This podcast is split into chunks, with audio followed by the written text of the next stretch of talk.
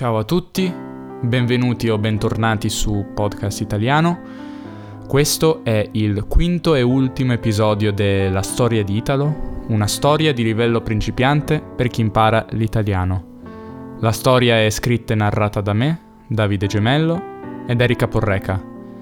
La musica è scritta da me. Se non avete sentito il primo, secondo, terzo e quarto episodio, ascoltateli prima di ascoltare questo. Leggete anche la trascrizione e la traduzione di questo episodio in inglese su podcastitaliano.com. Buon ascolto. Esco dal negozio di sartoria con la testa piena di pensieri e domande. La più importante è, troverò mai mio padre? Non so nemmeno se vive ancora a Torino, non so nemmeno se è vivo. Forse ho sbagliato tutto. Ho perso un po' del mio entusiasmo, ma non voglio mollare. Prima di uscire dalla sartoria, Marta mi ha consigliato di cercare il nome Carlo Rastrelli sulla guida telefonica.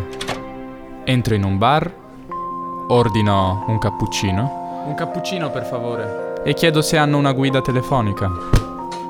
Mi danno un librone che contiene nomi, numeri e indirizzi di tutti gli abitanti di Torino in ordine alfabetico. Apro la pagina della lettera R. Cerco il nome Rastrelli. Ci sono tre persone di nome Carlo Rastrelli che vivono a Torino. Copio su un foglio i numeri e gli indirizzi.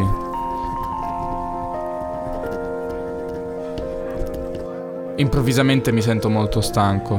Voglio chiamare questi numeri, ma lo farò domani un po' per paura di ricevere altri no, un po' perché la giornata di oggi è stata già molto difficile.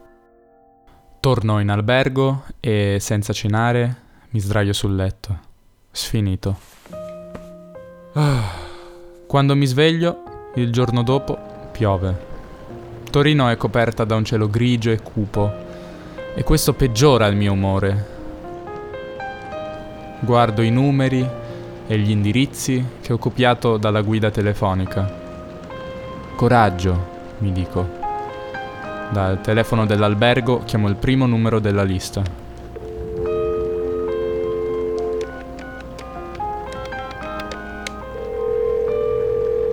Squilla. Il mio cuore batte forte.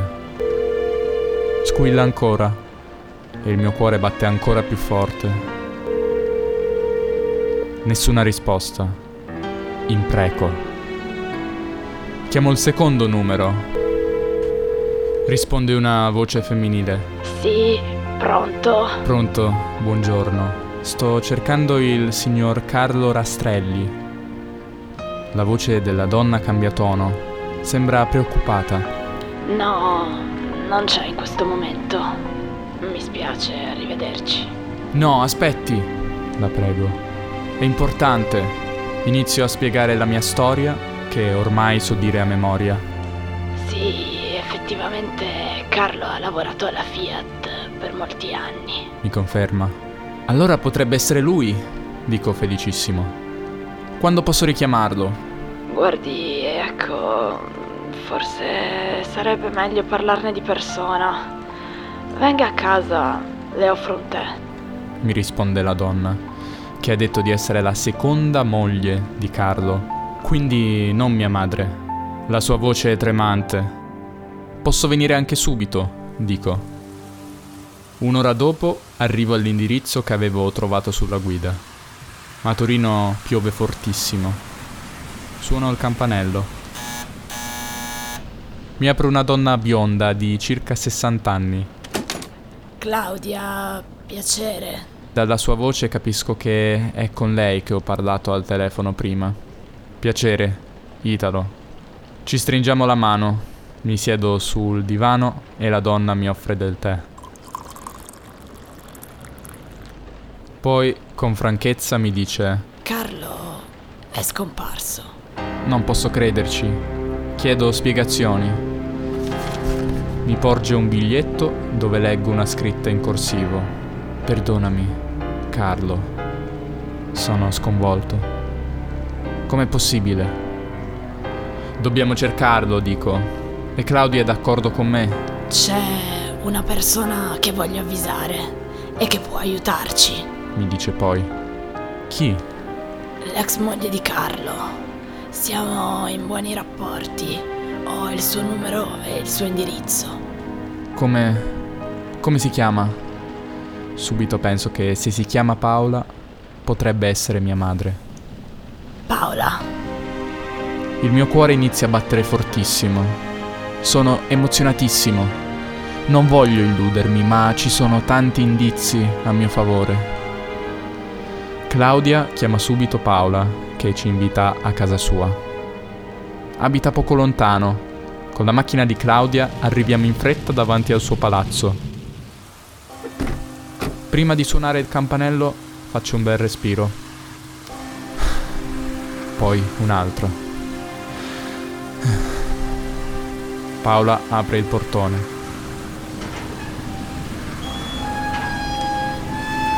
Saliamo le scale fino al terzo piano. Paola ci sente arrivare, apre la porta e la vedo. Non so spiegare in che modo, ma mi somiglia, mi somiglia moltissimo. Mi somiglia troppo. Sarà il naso all'insù, saranno gli occhi azzurrissimi e così simili ai miei. Anche lei è colpita nel vedermi.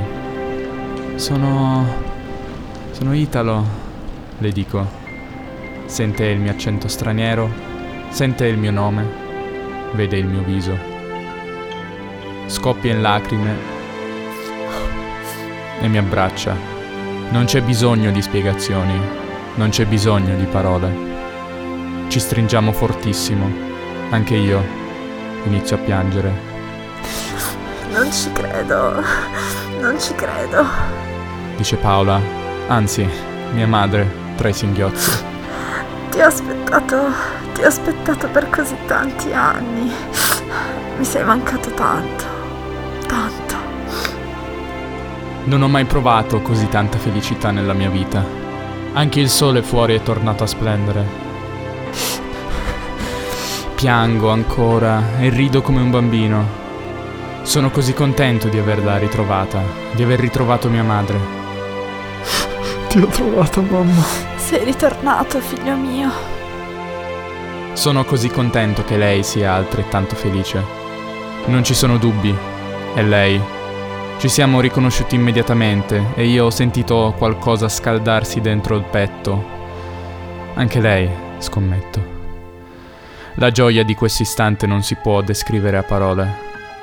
Dopo questo abbraccio, però, so che ci sarà un problema serio da affrontare. Mio padre è scomparso, non sappiamo dove e non sappiamo perché. Ma per un attimo, nell'attimo di questo abbraccio, ogni problema smette di esistere. Mi sento solo felice e completamente al sicuro.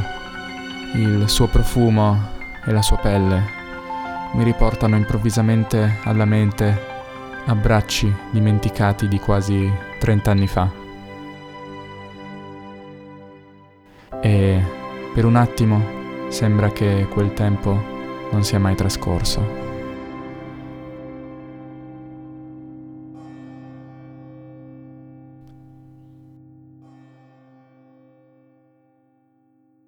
Siamo dunque arrivati alla fine della storia di Italo e sono in compagnia di Erika. Ciao a tutti. E se questo fosse un film, questi sarebbero i titoli di coda, uno schermo nero con tutti i nomi che, che hanno partecipato alla produzione. In realtà siamo solamente due, tre se aggiungiamo Elissa che ha partecipato e che voglio anche ringraziare. Um, voglio ringraziare voi, ascoltatori, che avete, ci avete sostenuto nella creazione di questo progetto molto ambizioso, comunque è creativo e originale per noi. E volevo ringraziare Erika che um, ha scritto la maggior parte della, della storia e volevo chiederti la tua esperienza, com'è stato per te cimentarti in, questa, in questo progetto? È stato sicuramente molto divertente innanzitutto, sia scrivere la storia, che è una cosa che mi è piaciuto tantissimo fare, perché comunque bisognava inventarla da zero, bisognava creare i personaggi, bisognava scrivere in un italiano semplice, almeno ci abbiamo provato. Uh-huh. E, insomma, bisognava fare tante cose che non avevo mai fatto, quindi è stato molto divertente. E è stato anche divertente poi fare le varie voci uh-huh. con più o meno successo, ma è stato, è stato simpatico. Scriveteci il vostro parere su tutto, sulla storia, come vi è sembrata, sulla difficoltà eh, dell'italiano, sulla nostra interpretazione, sulla musica, sugli effetti sonori perché ci interessa per migliorare in futuro e adattarci alle vostre esigenze. Condividete questa storia con chi sta imparando l'italiano, questo è molto importante per noi perché personalmente questo è il progetto di cui sono maggiormente orgoglioso Vorrei anche chiedervi di lasciare delle recensioni su iTunes perché queste ci aiutano molto. Menzionate la storia di Italo. Scrivete che se volete imparare l'italiano e siete principianti potete farlo su Podcast Italiano. E soprattutto ringraziate Davide per eh, il lavoro enorme che ha fatto con la musica e gli effetti sonori. Ah, e ragazzi, ancora una cosa. Ci stavamo dimenticando, Erika. Ci vediamo nella seconda stagione della storia di Italo. Ciao! Ciao.